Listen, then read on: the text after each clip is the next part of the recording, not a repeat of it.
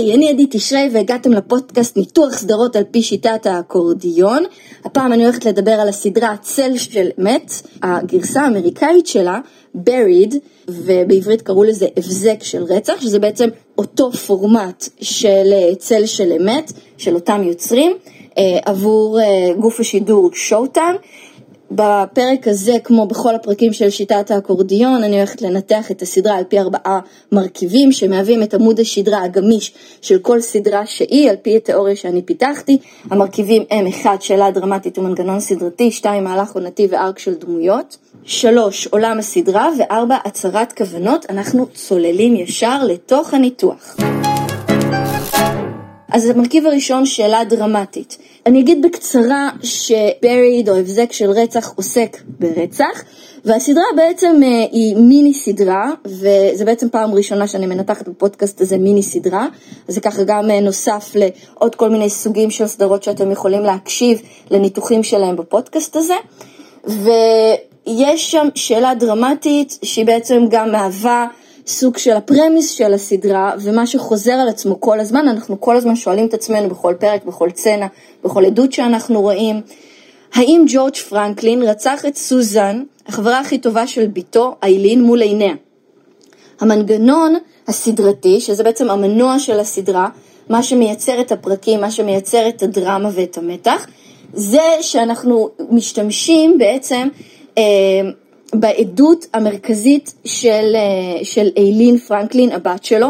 היא נזכרה אחרי 20 שנה שהיא ראתה, היא הייתה עדה לרצח של החברה הכי טובה שלה מול העיניים שלה כשהיא הייתה בת שמונה. והיא בעצם משחזרת אה, גם עבור אה, השוטרים ובהמשך בבית המשפט, העדות שלה זה העדות המרכזית, איך אבא שלה רצח את סוזן, אחר כך מצליבים את העדות שלה מול עוד עדויות של מומחים, של דברים שנמצאים בשטח, אבל זה בעצם המנגנון המרכזי. היא נזכרה אחרי 20 שנה, האם הזיכרון אמיתי? עכשיו, הרצח התרחש בשנות ה-60 והיא נזכרה בשנות ה-80, 20 שנה אחר כך. זה מביא אותי למהלך הסדרתי ולארק של הדמויות. קרה משהו מאוד מאוד דרמטי בשנות ה-80. עלו עוד ועוד עדויות ועוד מחקרים בפסיכולוגיה על אה, דבר חדש שנקרא זיכרון מודחק, בהמשך קראו לזה פוסט טראומה מורכבת, נכתבו ספרים וזה בעצם אה, עניין שהוא מאבק אה, בין פסיכולוגים ופסיכיאטרים שנקרא בשם קוד אה, המלחמה על הזיכרון ובעצם בתוך המהלך יש לנו מהלך של משפט. זה בעצם סרט דוקומנטרי שמביא את הארכיון של המשפט של אבא של איילין פרנקלין, ג'ורג' פרנקלין. אבל אנחנו לא מראיינים, כאילו אין, אין ראיון של איילין, יש ראיון של ההגנה, יש ראיון של התובע, יש ראיון של פסיכולוגים ופסיכיאטרים מסוימים, ובעצם המהלך הוא מהלך של משפט. בפרק הראשון כאילו מציגים את המקרה, הפרק הראשון הרבה יותר גורם לנו לחשוב שאבא שלה באמת עשה את זה, הוא מאוד משכנע על הצד של איילין, בפרק השני עוסקים במה שנקרא false memory, זאת אומרת אם מציגים לנו את העניין שהיה זיכרון והוא החזיק ככה את הידיים שלו אה, והוא החזיק את האבן ופגע בכאן והיו דברים שהיא לא יכלה לדעת בשום צורה וזה וזה והיא נזכרה כשהיא שיחקה עם הבת הקטנה שלה אז אחר כך אומרים לא, היא נזכרה תחת היפנוזה, והיפנוזה זה לא קביל בבית משפט. ויש משהו שנקרא false memories, ו-false memories זה אומר שאם אני שותלת איזשהו זיכרון, איזשהו סיפור שמתאים לתקופה מסוימת בחיים וזה מסתדר הגיונית, אני יכולה לחשוב ולדמיין שקרה משהו למרות שהוא לא קרה. ובעצם האשמים ב false memories זה הפסיכולוגים, כן, שהולכים לטיפול או עושים איזושהי היפנוזה, או בעלה של אה, איילין שאסף גזרי עיתון מאותו רצח, וזה שהתקשר גם למשטרה לדווח על זה שאשתו נזכרה בככה וככה, ואחותה ששנאה את אבא שלה כי הוא אנס אותה, והוא אנס את כל חמשת ילדיו, אז כן, הוא אדם נורא ואיום, אבל הוא לא רצח, והמשפט הוא על רצח, כן? אז בזה עוסק הפרק השני. אחר כך בהמשך יש לנו את תוצאות המשפט בפרק 3 ובפרק 4 מדברים על ההדים של המשפט הזה ומה קרה עם האנשים אחר כך ושאומנם הוא נמצא אשם אבל בהמשך אני לא אעשה לכם אה, ספוילר, לכו תראו את זה, אה, אבל כל הזמן משחקים על הדבר הזה, אשם, לא אשם, האם הוא עשה את זה, האם הוא לא עשה את זה, והמנגנון של זיכרון מודחק שצף לתוך התודעה, הופך להיות הדבר המרכזי, הזירה המרכזית של ההאבקות. וזה מביא אותי אה, לעולם הסדרה, שזה עולם שאני רוצה לדבר קצת על היצירה הדוקומנטרית העלילתית, שגם בשנות ה-80 קרה משהו מאוד מעניין, סרטים דוקומנטריים הפכו להיות יותר ממין אה, מסמך כזה יבש של תמונות מהשטח, ומשהו שנראה קצת יותר כמו איזשהו מאמר אקדמאי, ומשהו שמנסה קצת, כמו איזשהו סרטון national geographic, כן? זה הפך להיות אה, משהו שמטשטש את הגבולות בין עלילתי לבין דוקומנטרי. יוצרים דוקומנטריים, זה, זה התחיל בסרט שנקרא Thin Blue Line, התחילו להשתמש בכל מיני מתודות של סרטים וסדרות עלילתיות בשביל לייצר את המתח הזה, מוזיקה, אה, שחזור של האירוע עם שחקנים.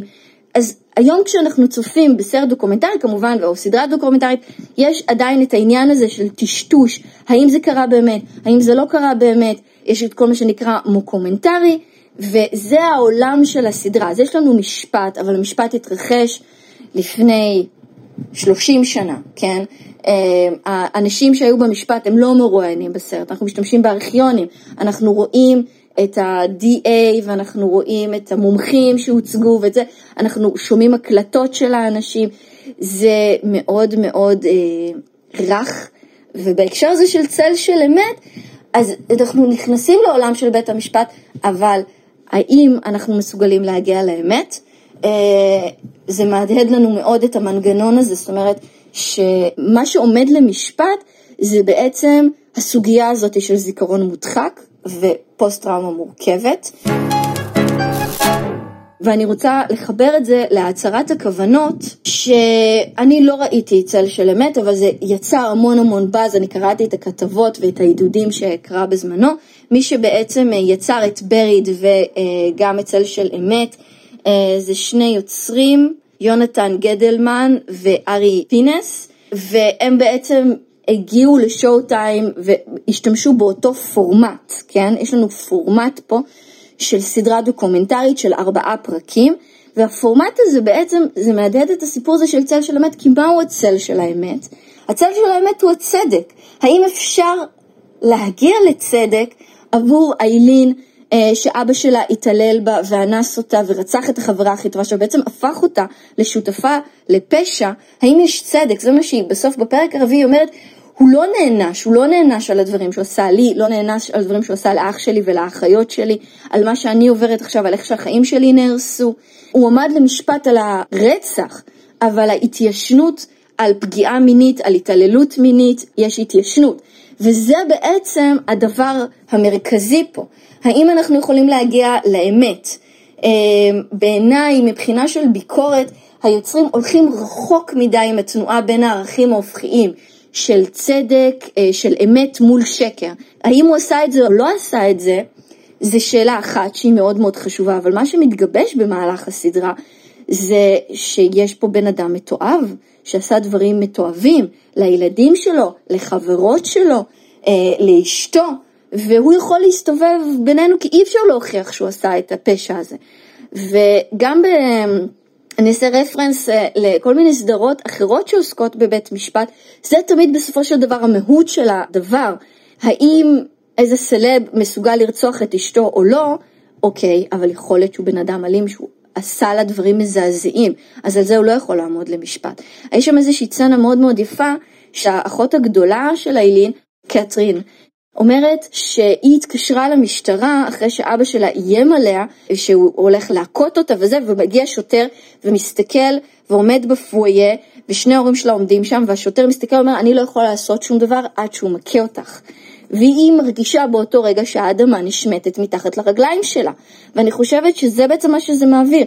הרשויות, בית המשפט, כל זה, אף אחד לא יכול לעזור לילדים האלה בסופו של דבר. צריך לראות את המכות, צריך לראות את הדם, צריך לראות את זירת הרצח. אז לפני 20 שנה איזו ילדה נרצחה באיזשהו מקום. איפה הצדק של הדבר הזה? הצדק נשאר מאחור, כי הצל של האמת חד משמעית משאיר אותו מאחור, בעצם היותו צל. הצל של האמת הוא הצדק והוא נשאר מאחור, וזה בעצם הניתוח שלי הקצר, התמציתי, על פי שיטת האקורדיון של הסדרה Buried, שהיא מאוד מאוד ממכרת והיא מאוד מותחת, אבל אני הרגשתי לקראת הסוף שכל המתח הזה כאילו מתפוצץ, בגלל שעל פי שיטת האקורדיון בעצם השאלה הדרמטית שנשאלת בתחילת הסדרה, בהצהרת הכוונות צריך להיות איזושהי בחירה של היוצר להוביל אותנו לתוך תהליך השינוי בתוך המהלך, ואני מרגישה שכל כך היטלטלנו מצד לצד, שבסוף השאירו אותנו עם אותו סימן שאלה מהדהד, ובגלל שמדובר במיני סדרה, ואין עוד עונה לדבר הזה, ואולי הם מתכננים על עוד עונה ובגלל זה הם השאירו את העידוד הזה, אבל מבחינתי אני הרגשתי שנשארתי עם עשן אה, ויותר מבולבלת ובמצב כזה יותר אה, עצוב על כל הסיפור הזה, מאשר אה, מרגישה שנעשה איזשהו קתרזיס, כי לא היה איזשהו מסע שלם.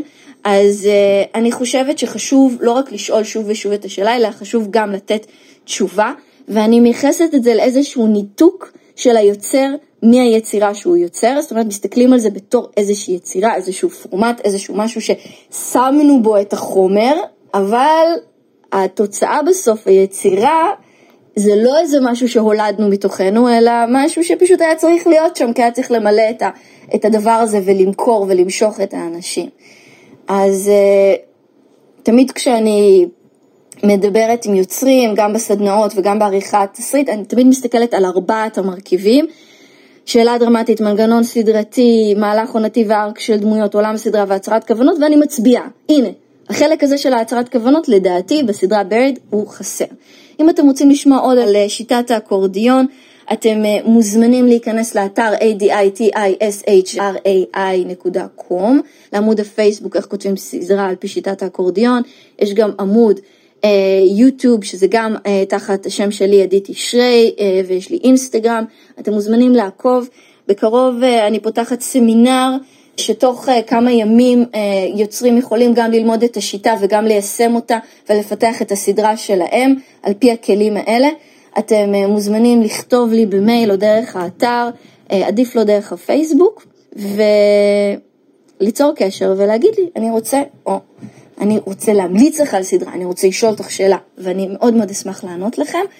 עד אז חבר'ה תהנו ממזג האוויר, עכשיו זה בדיוק התקופה הכי טובה בעולם, לצאת החוצה ולעשות איזשהו בינג' תחת איזשהו עץ.